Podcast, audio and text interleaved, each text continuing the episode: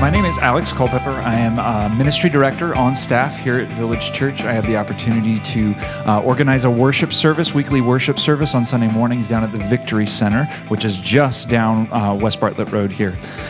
So, uh, and sorry, the Victory Center is uh, a, a, nursing home, an assisted living facility. So, it's our, our joy to minister to the elderly there. We have a special treat for you this morning. So if you don't know, Village Church has something cool called the Q&A podcast. Uh, and what the Q&A podcast is is we bring uh, the pastors onto the show. It's a radio show basically and we ask them tough questions and they seek to answer those questions with biblical wisdom in the best way that they know how. And so we're taking that Q&A experience and we're bringing it up here live this morning. So, we've been going through the, the book of Song of Solomon and looking at what God's word has to say about love, sex, dating, romance, attraction, affection, all of these things that involve relationships.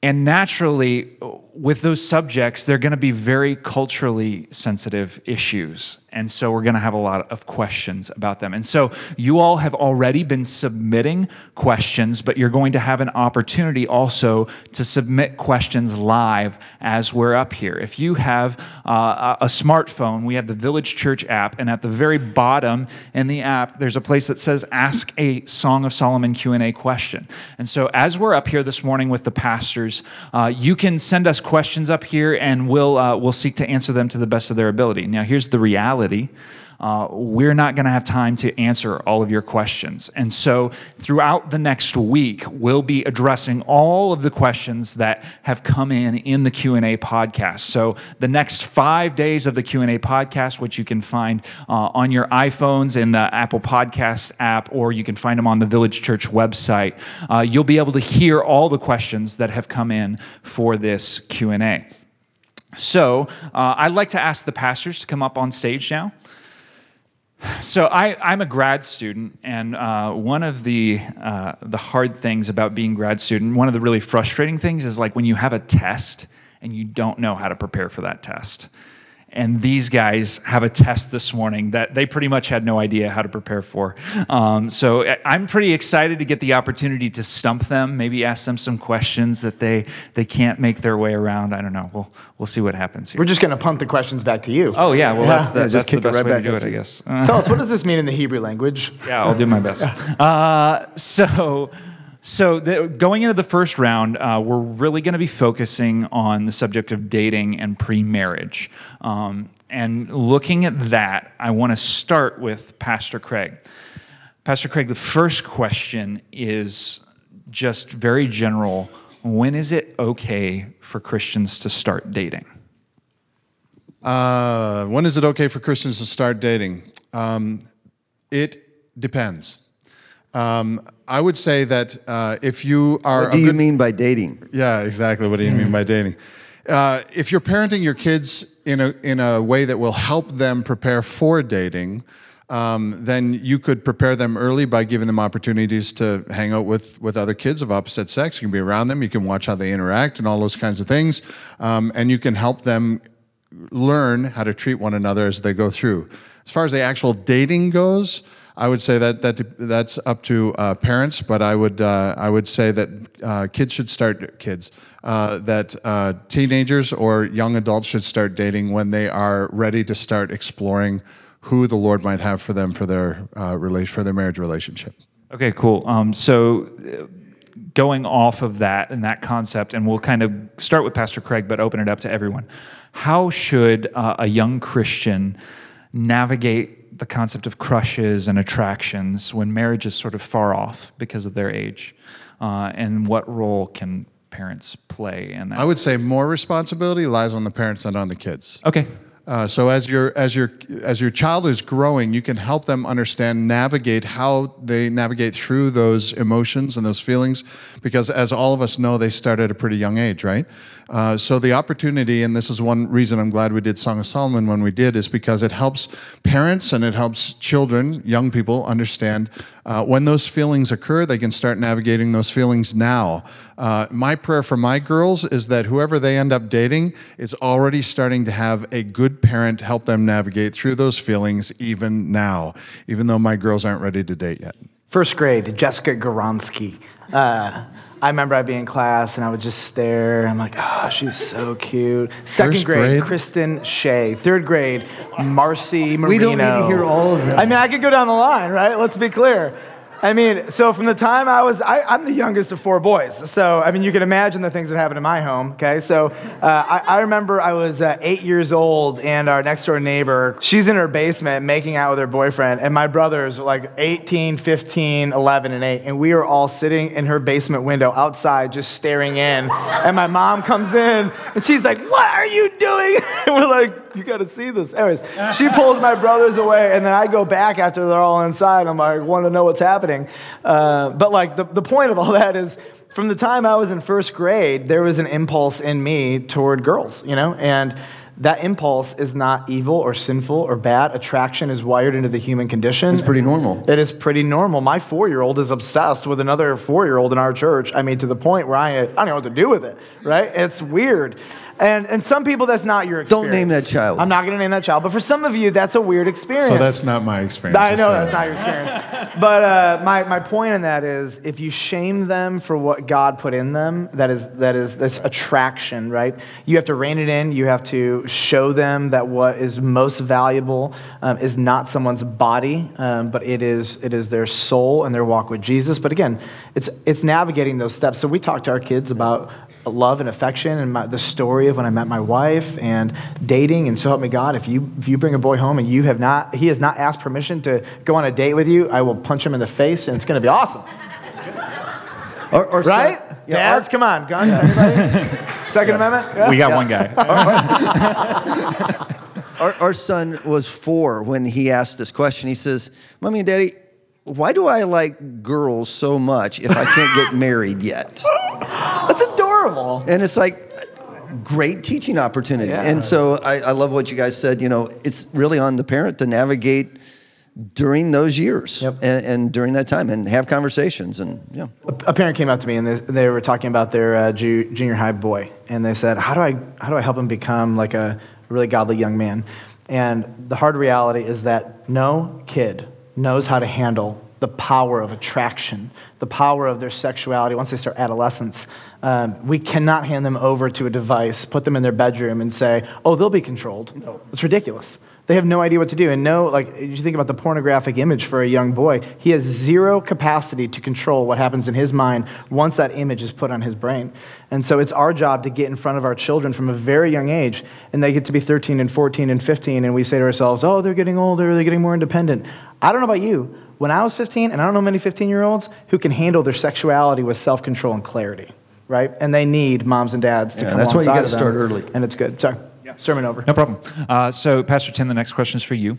There's a cultural trend of getting married later, and that presents extreme difficulty for young adults to remain sexually pure.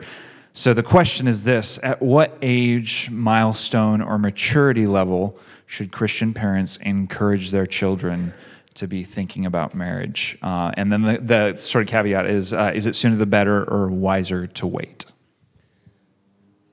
Biblically, most marriages were arranged um, by parents.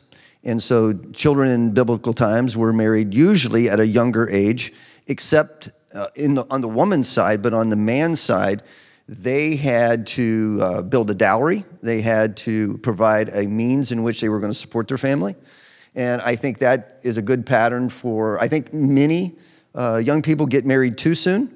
That's why we have such an epidemic of, of young people getting married and living at, living, still living at home with mom and dad. I, I, I think that violates the, the leave and cleave principle from Genesis. Um, you should wait long enough to have some means of self support. Uh, when you get married, you need to move out. You need to establish your own home. And it doesn't mean to sever it, uh, your relationship with your parents, but you do need to now develop a new, a new family unit. So I think there is a, a reasonable waiting time. Um, what I usually counsel people uh, who say they're, you know, hey, we're thinking about getting married, you know, I'll drill them with all kinds of questions, you know, so how are your finances? You know, and it doesn't necessarily mean that, you know, they have to have a million dollars in the bank, but no one of us, most of us don't have that now. Uh, but you have to have a, a means in which you're going to support, but also there's, it's the maturity question. You know, how are you doing in your own spiritual walk? You know, uh, young people and, and sometimes even, you know, 30 and 40 year olds come and say, hey, I, am we're ready to get married. And their life, their spiritual life is in shambles. You know, they are struggling spiritually in their walk with Christ. And now you're going to have, you know, it's hard enough when two broken people who love Jesus come together to make a whole, a whole family or a whole, whole marriage. But when two broken people are very broken, it makes it very difficult, you know, because of, you know, the sin that we bring into the marriage. So there's, there's reasons to wait, but I, I would say, you know, that's, it depends on a, a lot of different things. I feel my, my heart just goes out to those who are in their 20s, even 30s, um, who are still single but want to be married. The ramifications of us postponing adolescence and responsibility in our children to mid late 20s is having a devastating consequence. And the consequence now is the rampant sexual immorality in the church. And we, we, so I'll just speak for myself. In my home, I would like to raise up a son and two daughters who um, are able to live and thrive and control their bodies at a young age. I would love to have a 19 or 20 year old son or daughter who is so mature, culturally aware, prepared, that if the Lord should bring a woman or a man into their life that they can marry, that they be equipped. I married my wife at 20 years old. Somehow, uh, she was just an amazing woman at 20 years old and was ready for that. People hear that and they think that's insane. Well, you don't know the quality of woman my wife was at 20. And it is amazing that we have 28, 9, 30, 35 year olds who are like, I'm still not ready to be married. Really? Well, it really comes down to they're, they're still selfish, you know. And, Often. And you've, you've got to get to the point in your, in your maturity level, both emotionally and spiritually, that you understand when you're, getting, you're, you're stepping into a marriage, you're saying, I will sacrifice my desires, my wishes, my own selfishness for the benefit of this other person. Pastor Craig. I got married because I knew I couldn't do any better. that is the bottom line. I, uh, I had dated some girls, and then I found Beth. Actually, God led me to her, and I thought, if I get this girl, uh, th- that would be a miracle in and of itself. Because I knew me, and I knew her, and everybody else knew her, and she loved the Lord. She had a great testimony on, on campus where I met her.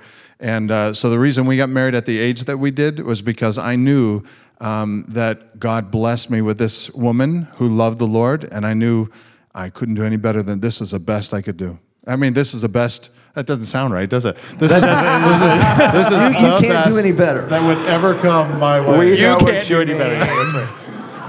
that was supposed to sound romantic. It didn't it come out didn't that come way out. P.S. I love recording these snippets of Craig. I'm recording a blooper reel. He doesn't know I'll record Yeah. our conversations sometimes, and uh, and he'll and he'll be like saying these ridiculous things. I'm like, you know, I have this recorded now. He's like, you didn't tell me you were recording. Come on, was- one day it'll be great. Okay, Pastor Michael, this one is a big deal, especially as you talk about uh, dating and getting closer to marriage and engagement and those sorts of things. So, uh, I've read some Christian sources uh, that suggesting that commitment is the only thing needed to mark marriage.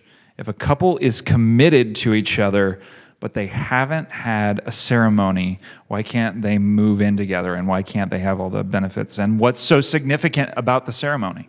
Yep. So, uh, reality if you are under 35 years old, you come and you're, you're being raised up in a culture where institutions and norms of the way things were done do not mean anything to you. Um, the typical rules that if you're 40 and above, you played by, um, that were deep in, embedded into your culture, they just don't apply.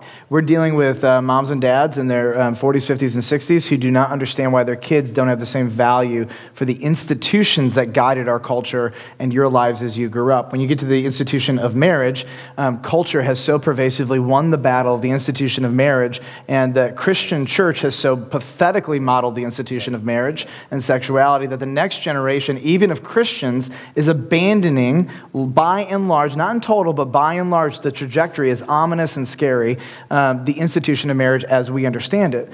And so, part of that, when you grow up in a culture that does not value institutions, boundaries, and rules, um, part of that is they question everything. And so, one of the, I guess, warnings would be twofold. Number one is, um, for this generation to look back at all previous generations in human history and say they're bigots or they're wrong or they don't know what they were talking about, that is a level of arrogance that is second to none. And uh, I think our, the entire generation of younger people who are thinking about the future, who are thinking about marriage, they have to really, really, really step back their pompousness before they sweep six millennia under more under the rug of bigotry and stupidity. That's number one. Number two um, would be what is the question again? Yeah, so so that's good. um, what's so significant about the marriage Oh, ceremony? Because in Scripture, it is covenant and consummation. Those are the two things from beginning to end. And uh, God's people in Israel, they didn't do it perfectly, but God still modeled for them that. And uh, so, uh, covenant is is honestly it's it's partially biblical, partially cultural. And every culture has an understanding of what enacts a covenant, okay? And uh, in our culture, there is a legal and a spiritual side to that, especially for Christians. And that is a, a cultural reality. I would still say if you're not married in the eyes of the government, but you're married um, before a pastor and the people of God and you consummate that marriage, before God, that is real. But culturally, getting legally married um, is a wise move because of what it communicates in this context. Now, for me, the government has no jurisdiction over marriage. They don't get to tell me what it is and what it isn't. The government legislates marriage for taxes and a little bit of control. It used to be for the protection of society, not anymore. And so for me, if the government is going to play games with marriage, I don't really, I don't really care. On the other hand, I do still want to be sensitive that it is a cultural reality um, that people do care whether you're legally married. So I encourage people to get legally married, but there has to be covenant and consummation. If you have covenant without consummation, this is not a marriage. Uh, the only way you can make an exception is if the person is physically unable to consummate. That would be the only exception. Okay, thank you. Uh, so, Pastor Craig, this one's uh, for you. A really close friend of mine who is a believer is engaged to be married to an unbeliever. She has asked me to attend and be involved in the wedding. What is my responsibility to my friend as, number one, a fellow believer, um, but also just whether or not I should even attend? Yeah, Pastor Craig, what yeah, are you what are you going going to to say? say? we already gave a Q&A podcast on this, so oh yeah, so you have one correct answer Yeah. that you're allowed to give. Now, Michael and I have already answered this it. question, so what are you going to say? Holy cow. I need to listen to more podcasts. Apparently. yeah, Craig. Yeah. I'm going to punt this back to you. Oh, you got it. No, no, no. Nope. We, tr- I trust you. I have yet to hear you give an answer that I have thoroughly disagreed with. Thoroughly. right, you're about to see a throwdown right here. Uh, so what, what is your responsibility? Um, again, I hate to nuance this, but if if the person is blatantly like anti-God, you've got an issue. I mean, it's the same it's the same thing as if if uh, if they are living